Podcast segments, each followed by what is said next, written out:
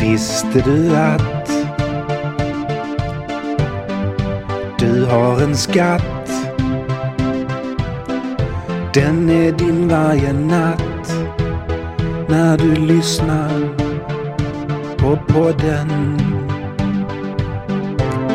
För emellanåt måste man lyssna på världens bästa poplåt. Den kommer du åt via podden, via podden, ja. Tjola hoppsan, alla ni som liksom jag insett att det viktigaste som finns i hela Guds underbara lilla skapelse är musik. Musik är det bästa som finns och popmusik är det ännu bästare som finns och det allra bästaste är popmusik som bygger på verkliga händelser. Därför utforskar vi i 20 avsnitt popmusik som bygger på just verkliga händelser.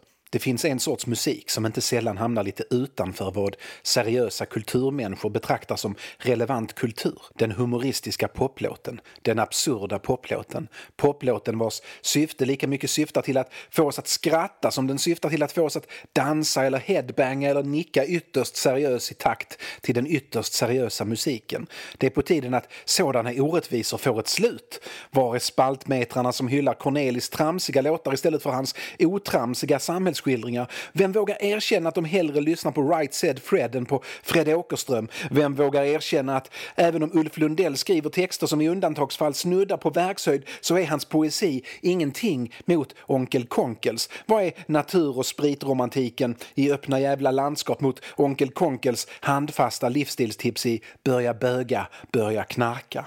Här är i alla fall podden som jakande svarar på Frank Zappas frågor om humor hör hemma i musiken. Det gör humor. Humor och musik är varandras syskon. Två av de fenomen som gör oss människor till de unika strålande varelser vi är. Det ska handla om satir och sanna historier och om det fenomen som på amerikanska kallas the novelty song. Den humoristiska lilla trudelutten och såklart om världens bästa poplåt. Det är dags för ett avsnitt om Tom Lehrer. Lehrer är en av den satiriska musikens allra viktigaste, även om han bara gjorde fem skivor i sin karriär varav två är liveversioner av två andra och hans arv lever vidare och förvaltas och moderniseras även om den nådde sin höjdpunkt 1965 med Lehrers LP That was the year that was. Den satiriska novelty song popmusiken måste utmana, pressa gränserna och samtidigt vara melodiskt minnesvärda. Gärna använda orden ekvilibristiskt och gärna blanda chockerande konstnärliga val med förutsägbara. Som här när Tim Minchin, en av vår tids främsta satiriska populärmusiker, bemöter den kritik han fått av en recensent. Det vill säga med melodisk och konstruktiv kritik. This is a song for Phil Dust, occasional Guardian newspaper journalist. I never ever ever mentioned your name or the review that you wrote when I was new to this game. But now the time has come, I think I've dealt with my feelings at last. I really wanna forgive you, Phil. Yeah, I wanna put the past in the past. Oh, and as this is London town. I thought I ought to take the opportunity Cause there's a pretty good chance somebody out there will know you. Maybe they will pass on a message for me. Just wanna say Phil Doust Occasional Guardian newspaper journalist That it's been three years since you wrote it. And time is very healing But I still wanna cut big chunks of flesh out of your stupid face And make your children watch while I force you to eat them yeah, I wanna make your children watch you eat your own face meat. Ding dang, ding dang dong. This is my filled out song. Everybody sing along. La la la la la la la. I hope one of your family members dies. Phil, ding dang dong. I've written you this special song to help you get the attention you obviously desperately lack. And I know that you're a smart man. And with such a fine mind, I guess it has to be hard to resist throwing narcissistic intellectual tantrums in the supermarket aisles of your self regard. Just wanna say, Phil Doust, I know it must be really hard to be a journalist while with deadlines always looming and the pressure to be entertaining. So maybe you should quit and get a job that you'd be better at, like killing yourself, you fucking cunt.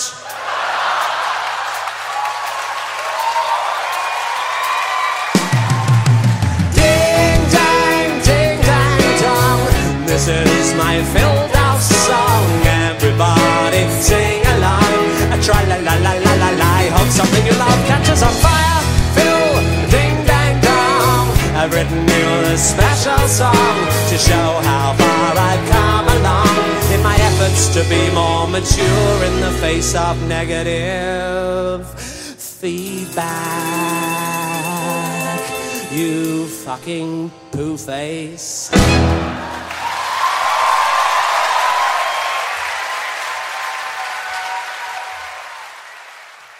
Tim Minchin, modern och mästerlig som han är, hade inte varit någonting utan de grunder som Tom Lehrer lagt. Vill ni höra mer om och av Tim Minchin så kommer han vara fokus för nästa avsnitt av de andra låtarna, en liten sidopodd man kan lyssna på om man blir Patreon till den här podden på Patreon.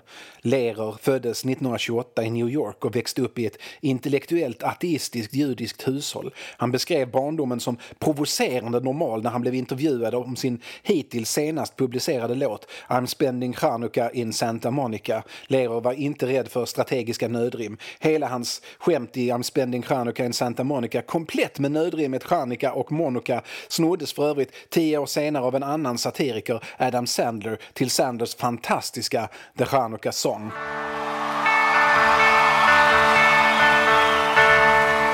Okay.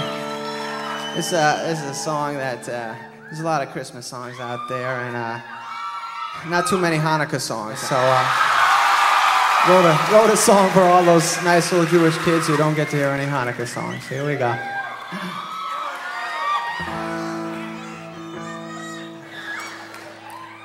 Put on your yarmulke.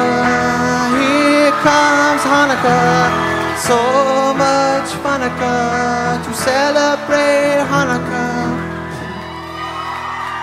Hanukkah is festival of lights. Instead of one day of presents, we have eight crazy nights. When you feel like the only kid in town without a Christmas tree, here's a list of people who are Jewish, just like you and me.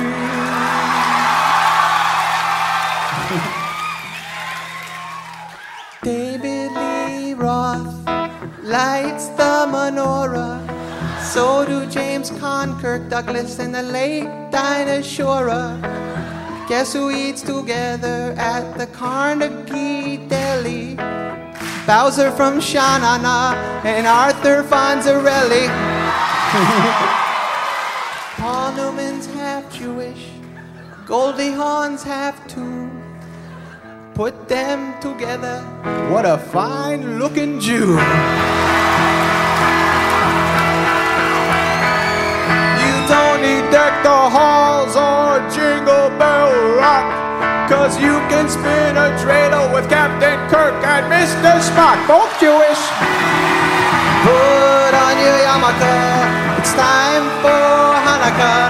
The owner of the Seattle Supersonicas celebrates Hanukkah.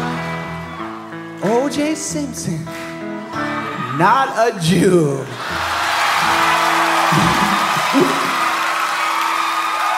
But guess who is Hall of Famer Rod Carew? He converted. We got Ann Landers and her sister, dear Abby. Harrison Ford's a quarter Jewish, not too shabby. Some people think that Ebenezer Scrooge is. Well, he's not, but guess who is? All three stooges. So many Jews are in showbiz. Tom Cruise isn't, but I heard his agent is. Tell your friend Veronica it's time to celebrate Hanukkah. Oh, Omar, get a harmonica on this lovely, lovely Hanukkah. So drink your gin and tonica and smoke your marijuana if you really, really wanna go. Have a happy, happy, happy, happy Hanukkah. Happy Hanukkah.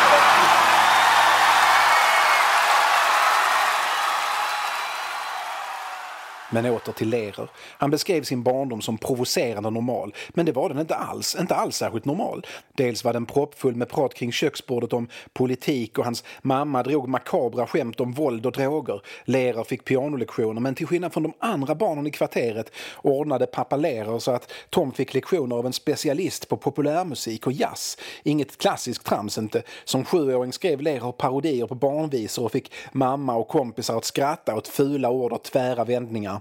Leger säger att han snabbt blev tillräckligt bra, vad nu det betyder. Men sen förlorade han intresset för pianot. Hans stora kärlek var matematiken. Han älskade hur siffrorna bildade tal och talen bildade ekvationer och allt blev som en magisk konst där allting var logiskt och vackert. Lille Lerer var något av ett matematiskt geni och när hans föräldrar skildes när han var 14 spärrade han in sig på sitt rum och ägnade sig nästan uteslutande åt matematik och att så snabbt som möjligt plugga in alla andra high school-ämnen för att också så snabbt som möjligt kunna lämna hemmet och ge sig ut i världen. Det går undan och som 15-åring lämnar han New York och flyttar in på Harvard där han får ett fullt stipendium och pluggar matte. Han tar sin masterexamen i matematik strax efter sin 18-årsdag och påbörjar omedelbart sina doktorandstudier. Studier han aldrig tycks bli klar med, som han än idag inte är klar med. Hans avhandling blev hela tiden försenad av skojiga studentfester, av militärtjänstgöring, av en musikkarriär, av att han tyckte det var roligare att undervisa än att forska. Lerer har fått två erkända och inflytelserika inflytelserika vetenskapliga artiklar publicerade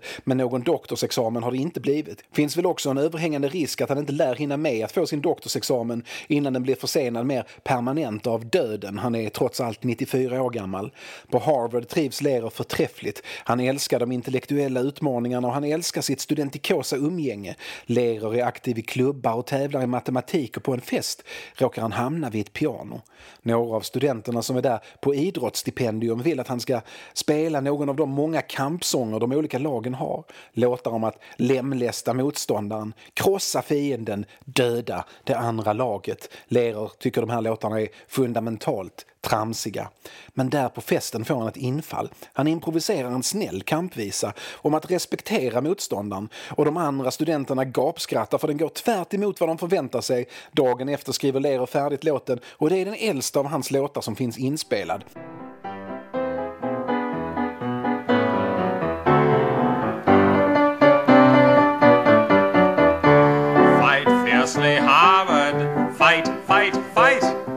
Demonstrate to them our skill.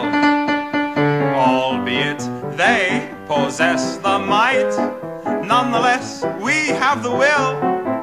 How we will celebrate our victory, we shall invite the whole team up for tea. How jolly! Hurl that spheroid down the field and fight, fight, fight.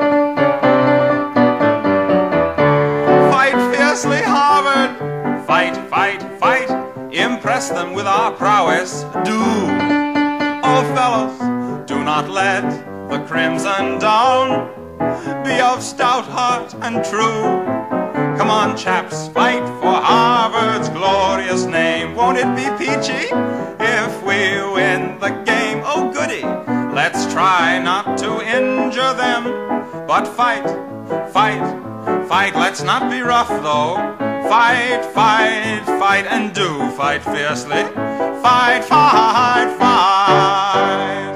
Han spelar den på flera fester och bygger så sakteliga ut sin repertoar. Lehrer blir populär och han vet att utnyttja det. Han behöver inte betala för dricka längre, han blir omsvärmad, han blir populär. I en senare intervju säger han att han kanske tyckte det var lite för roligt att vara så poppis, att det var därför han inte blev klar med sin avhandling. För den skulle innebära slutet på studentlivet. Åren går och Lerer börjar uppträda på klubbar inne i Boston som ett mellannummer, pausunderhållning. Lerer är lat så han orkar inte skriva särskilt många låtar och det är fortfarande matematiken som är hans stora kärlek men han utvecklar pratet mellan låtarna till att bli lika viktigt som själva låtarna. Och materialet han spelade på den tiden säger han att han upptäckte att ju fräckare de var desto bättre. Lehrer balanserade på gränsen till snuskighet utan att kliva över den. De flesta fräcka låtar från tiden mellan 1943 och 1953 finns inte inspelade. Ville när han väl spelade in musik inte förknippas med sådant som inte kunde spelas på radio. Men några finns bevarade. Vid ett tillfälle besökte science fiction-författaren Isaac Asimov en av klubbarna Lera spelade på och Asimov blev förtjust i vad han tyckte var ett sällsynt ekonomiskt sätt att använda orden. I sin självbiografi beskriver han sitt möte med Tom Lehrer. När Asimov hörde Lehrer framföra I got it from Sally, låten skulle senare, långt senare, 30 år senare, när den till slut spelades in, spelas in som I got it from Agnes, var det som en uppenbar uppenbarelse. Lehrer kunde sjunga en låt som Asimov med sin snuskiga hjärna tolkade som om den handlade om könssjukdomar, homosexualitet, promiskuitet, incest och allmänt sex och dessutom avsluta den med en öppen invit och ändå hävda att den inte alls handlade om könssjukdomar, homosexualitet, promiskuitet, incest och allmänt sex och inte alls avslutades med en öppen invit för den handlar ju bara om givmildhet, eller hur? Asimov och Lero pratade om ord och författande och om kommunikation den kvällen. De pratade också om robotar och artificiell intelligens. Asimov höll på att samla några noveller och uppsatser till en sammanhållen historia. Den skulle bli I, Robot och han hade inte direkt någon att bolla med. I Lero hittade han någon med både fantasi och vetenskaplighet. Någon som kunde förstå varför robotikens tre lagar var logiskt nödvändiga. De förblev brevvänner så länge Asimov levde, trots att Asimov helt uppenbart totalt missförstod I got it from Sally, den snuskgubben. I love my friends, and they love me. We're just as close as we can be. And just because we really care, whatever we get, we share. I got it from Agnes, she got it from Jim. We all agree it must have been Louise who gave it to him. And she got it from Harry, who got it from Marie. And everybody knows that Marie got it from me. Giles got it from Daphne. She got it from Joan. She picked it up in Ireland, a kiss in the Blarney Stone. Pierre gave it to Sheila, who must have brought it there. He got it from Francois and Jacques. Aha! Lucky Pierre. Max got it from Edith, who gets it every spring. She got it from her daddy, who just gives her everything. She then gave it to Daniel, whose spaniel has it now. Our dentist even got it, and we're still wondering how. Ah, but I got it from Agnes, or maybe it was Sue, or Millie, or Billy, or Jilly, or Willie, or doesn't matter who. It might have been at the pub, or at the club, or in the loo, and if you will be my friend, then I might. Mind you, I said might.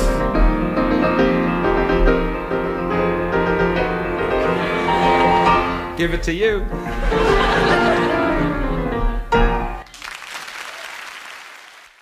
1953 låter Lehrer sig övertalas att spela in en skiva så att de av hans klasskamrater som faktiskt tar ut sina examina och lämnar Harvard kan få ett litet minne med sig. Visst, tycker Lehrer, och hyr tre timmar i en studio i utkanten av Boston. 15 dollar kostade honom och det han kommer ut med kan mycket väl vara den mest framgångsrika skivan någonsin. I alla fall om man räknar avkastning per spenderad dollar. Han trycker upp 400 exemplar 10-tumsskivor och lyckas sälja allihop för 3 dollar styck. Sen 400 till och 400 till. Han säljer på skolan och på klubbarna han spelar på. Sen orkar han inte engagera sig längre och pensionerar sig från musiken. Matematiken var roligare. Låtarna på den första skivan är de snällare från repertoaren och det är kanske, i alla fall om man jämför med hans senare material, lite väl snälla. Visst, The Irish Ballad, en parodi på irländska ballader vars försnack Billy Connolly senare ska stjäla rätt av, är fyndig och musikaliskt intressant men annars är det mest ganska förutsägbart. Den som inte kan räkna ut att Lehrer sjunger om en avhuggen hand i I hold your hand in mine kan inte räkna ut någonting och The Hunting Song har ett skämt som repeteras in i evigheten. En låt sticker ut som lite modigare än de andra The Old Dope Peddler, en låt om att sälja knark till barn, är fortfarande härligt provocerande och melodin sitter som en smäck. 60 år efter inspelningen skulle rapparen 2 Chains, han stavar med ett Z på slutet som han gör, be om lov att sampla Lehrer till låten Dope Peddler och Lehrer svarar As the sole copyright owner of the old dope peddler, I grant you motherfuckers permission to do this. Please give my regards to Mr Chains, or may I call him too. Musik har vingar och likt den gamle knarklangaren sprider den glädje vart än den flyger. You are no doubt familiar with songs about the old lamplighter and the old umbrella man and the old garbage collector and all these lovable old characters who go around spreading sweetness and light to their respective communities. But it's always seemed to me that there is one member of this happy band who does an equally splendid job, but who has never been properly recognized in song or story, and this is an attempt to remedy, at least in part, that deplorable situation.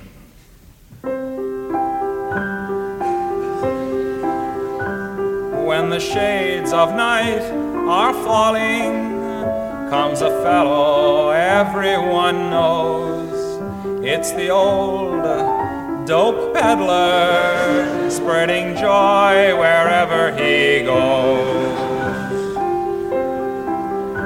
Every evening you will find him around our neighborhood. It's the old dope peddler doing well by doing good. He gives the kids free samples because he knows full well that today's young innocent faces will be tomorrow's clientele. Here's a cure for all your troubles. Here's an end to all distress. It's the old dope peddler with his powdered happiness. 1954 kallas Lehrer in i militären och han tjänstgör i två år. Han har aldrig berättat vad han sysslade med i militären men att det var så hemligt att han knappt visste själv vad han sysslade med och det inbegrep enorma mängder matematik. Och jo, han berättar även om den revolutionerande uppfinning han revolutionerande uppfann i militären, Jello Shot. En snaps i geléform man hur lätt som helst kunde smuggla förbi vakter och andra snokande. En favorit som sen spred sig genom hela militären och sedan till flottan och flygvapnet och slutligen till barer runt om i världen. Efter att ha militärat i två år återvänder Lero till Harvard men beslutar sig för att skära ner studierna till halvtid. Dels ville han undervisa och dels verkade som hans avsomnade, avslutade artistkarriär kallade igen. Han hade överlämnat försäljningen av Songs by Tom Lehrer, som hans skiva fantasifullt hette, till ett företag i Los Angeles och medan han varit borta hade skivan letat sig in på radiostationer och fått först ett litet kultfölje och sedan en rejäl efterfrågan. Till sin egen förvåning har Lehrer sålt 35 000 exemplar under de där två åren i militären utan att han egentligen marknadsfört skivan alls. Så han bestämmer sig för att ge sig ut och spela igen och spela in igen. Det första han gör är att skriva låtar. Det är en mognare, svartare och mer cynisk Lehrer som skriver musiken till More of Tom Lehrer Visst, tramset finns kvar men nu knyter han tramset till verkligheten på ett tydligare sätt och han beslutar sig för att strunta i om låtarna funkar på radio eller inte. Han behöver inte bry sig eftersom han ser sig främst som matematiker och lärare, inte som artist. De nya låtarna spelar han in två gånger, dels i studio och dels inför publik. Han släpper dem samma dag på skivorna More of Tom Lehrer och An Evening Wasted with Tom Lehrer. Några av texterna publiceras i tidningen Mad vilket ger honom en direktbiljett in i den gryende motkulturen 1959 Framförallt är det Poisoning Pigeons in the Park som väcker uppmärksamhet. Så pass att ett stort skivbolag försöker spela in stort arrangerade med stor orkester versioner av den och några låtar till för att sedan inte våga släppa dem. Poisoning Pigeons in the Park bygger på en tidningsartikel om att New York skulle satsa på att utrota duvor genom förgiftning och en annan artikel i samma tidning om en man som dömts för att ha förgiftat duvor. Dubbelmoral, kanske. Uppslag till låt Självklart. Den låt som får störst långsiktigt inflytande både över Lehrers karriär och på den satiriska musiken i USA i allmänhet är skivans sista, We will all go together when we go.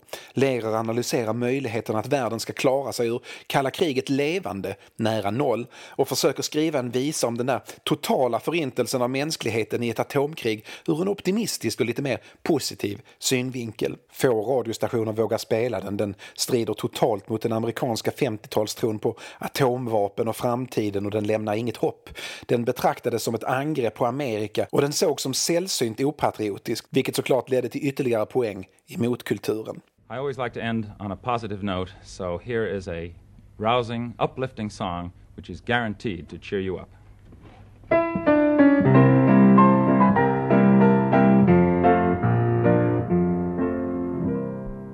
When you attend a funeral.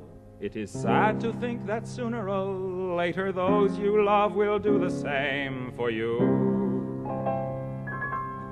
And you may have thought it tragic, not to mention other adjectives, to think of all the weeping they will do. But don't you worry, no more ashes, no more sackcloth, and an armband made of black cloth will someday nevermore adorn a sleeve.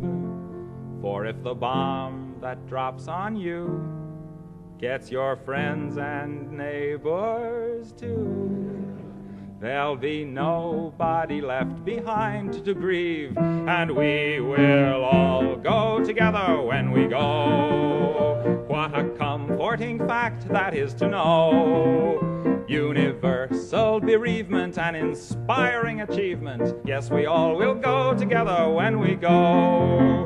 We will all go together when we go. All suffused with an incandescent glow. No one will have the endurance to collect on his insurance. Lloyds of London will be loaded when they go. We will all fry together when we fry. We'll be French fried potatoes by and by. There will be no more misery when the world is our rotisserie. Yes, we all will fry together when we fry. We will all bake together when we bake. There'll be nobody present at the wake. With complete participation in that grand incineration, nearly three billion hunks of well done steak. We will all char together when we char. And let there be no moaning of the bar. Just sing out a Te Deum when you see that ICBM, and the party will be come as you are. We will all burn together when we burn. There'll be no need to stand and wait your turn. When it's time for the fallout and St. Peter calls us all out, we'll just drop our agendas and adjourn. We will all go together when we go. Every Hottentot and every Eskimo. When the air becomes Uranus, oh, we will all go simultaneous. Yes, we all will go together when we all go together. Yes, we all will go together when we go.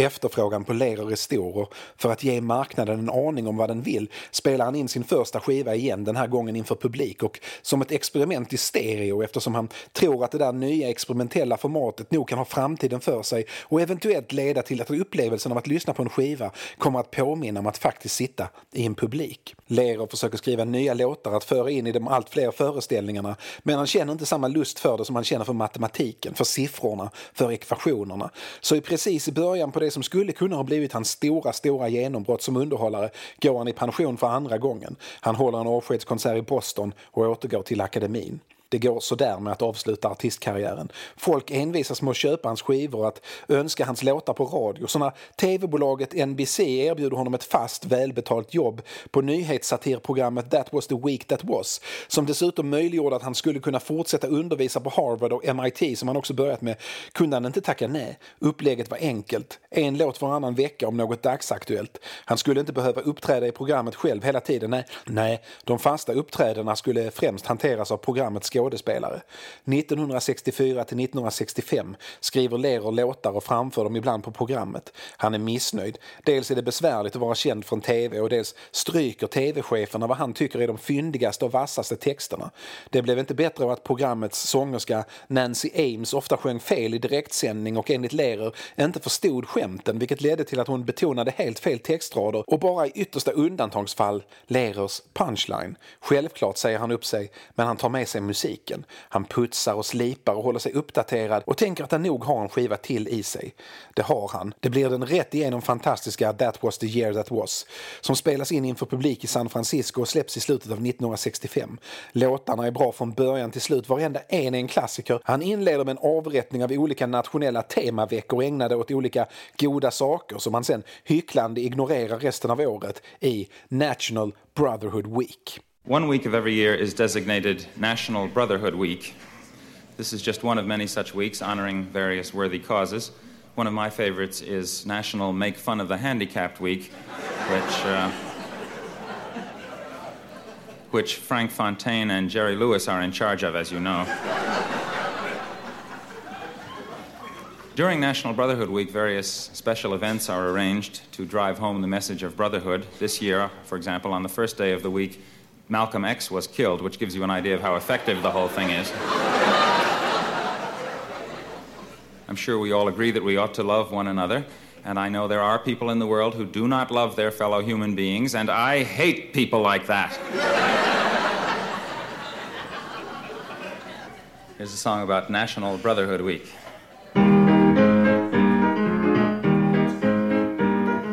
White folks hate the black folks, and the black folks hate the white folks. To hate all but the right folks is an old established rule, but during National Brotherhood Week, National Brotherhood Week, Lena Horne and Sheriff Clark are dancing cheek to cheek. It's fun to eulogize the people you despise as long as you don't let them in your school. Poor folks hate the rich folks, and the rich folks hate the poor folks. All of my folks hate all of your folks. It's American as apple pie. But during National Brotherhood Week, National Brotherhood Week, New Yorkers love the Puerto Ricans cause it's very chic. Step up and shake the hand of someone you can't stand. You can tolerate him if you try. Protestants hate the Catholics, and the Catholics hate the Protestants, and the Hindus hate the Muslims, and everybody hates the Jews. But during National Brotherhood Week, National Brotherhood Week, it's national, everyone smile at one anotherhood week. Be nice to people who are inferior to you. It's only for a week, so have no fear. Grateful that it doesn't last all year.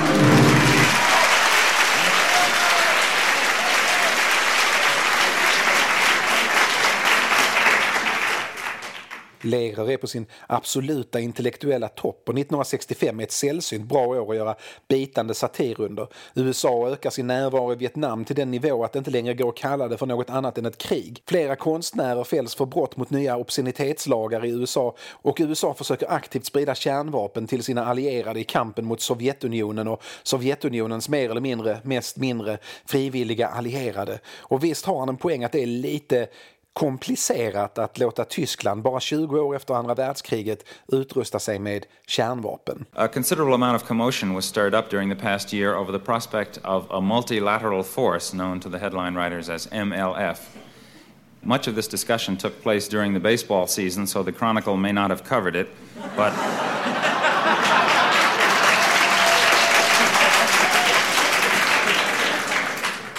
It did get a certain amount of publicity, and the basic idea was that a bunch of us nations, the good guys, would, would get together on a joint nuclear deterrent force, including our current friends, like France, and our traditional friends, like Germany. Here's a song about that called the MLF Lullaby. Sleep, baby, sleep.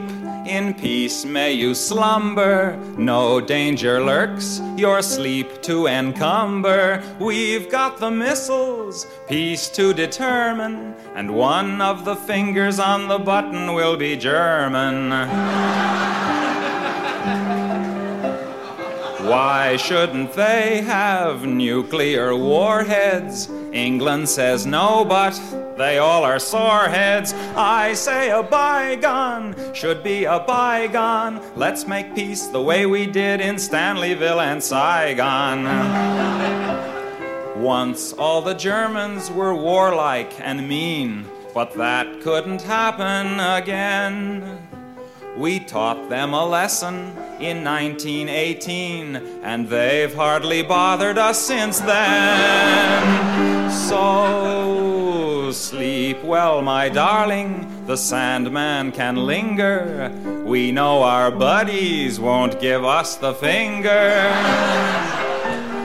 Heil, hail, the Wehrmacht, I mean the Bundeswehr. Hail to our loyal ally. MLF will scare Brezhnev. I hope he is half as scared as I.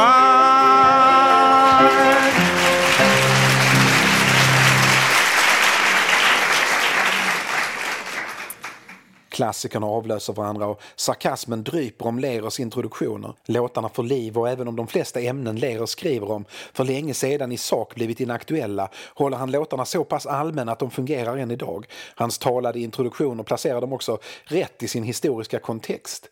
När man lyssnar på musik, och det gör man ju, så blir den oftast bättre om man försätter sig i det läge någon som skulle hört musiken när det begav sig var. The Beatles är fantastiska. Please Please Me är en otrolig skiva. Den är otrolig nu och den var otrolig 1963 men den blir ännu mer otrolig nu om vi går in i en föreställning om att vara i 1963.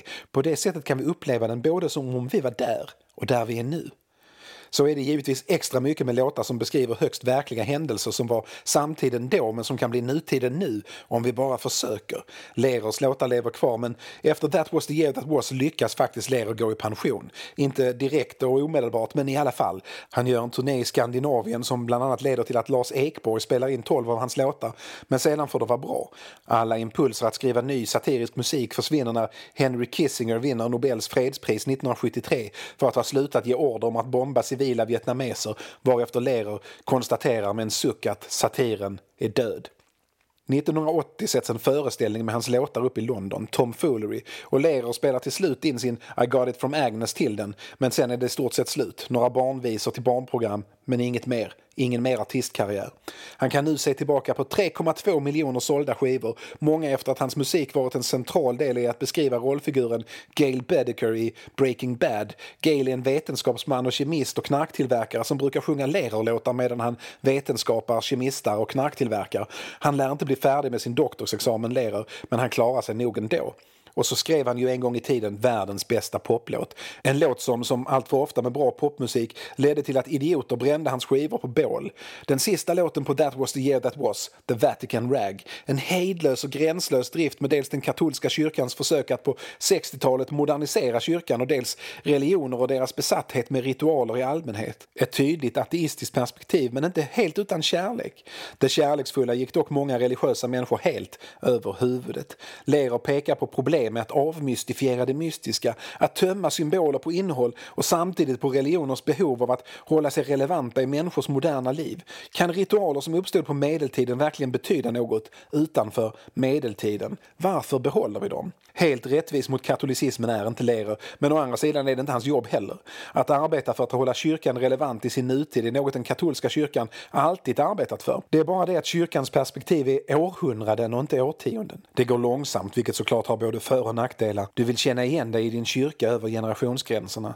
Samtidigt så hade världen förändrats radikalt under de 50 år som föregick det andra Vatikankonciliet som Lehrer skriver om och kyrkan verkar ha velat skynda på processen eller i alla fall adressera den, processen att bli modern alltså.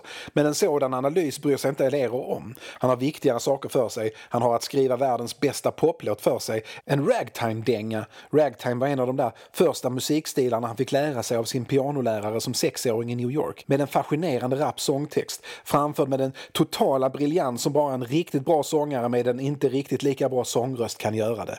The Vatican Rag.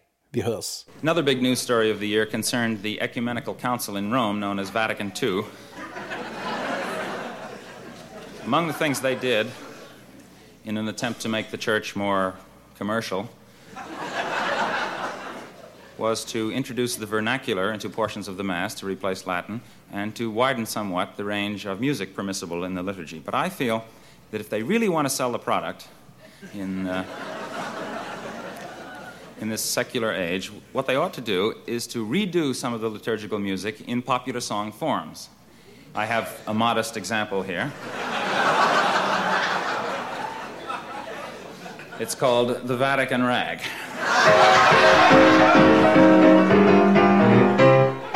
First, you get down on your knees, fiddle with your rosaries, bow your head with great respect, and genuflect, genuflect, genuflect.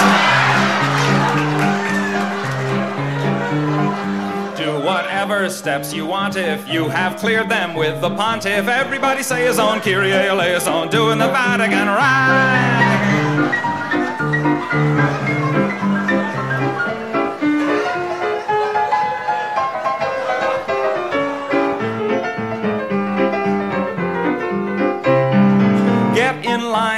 Processional. Step into that small confessional. They're the guy who's got religion. I'll tell you if your sin's original. If it is, try playing it safer. Drink the wine and chew the wafer. Two, four, six, eight. Time to transubstantiate.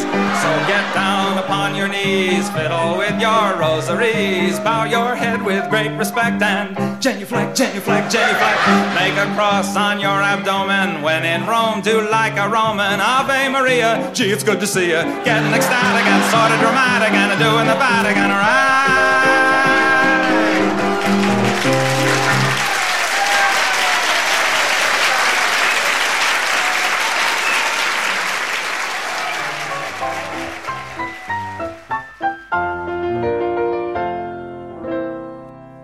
När du går på en begravning, på en trist och tung begravning blir du påmind om att också du ska dö.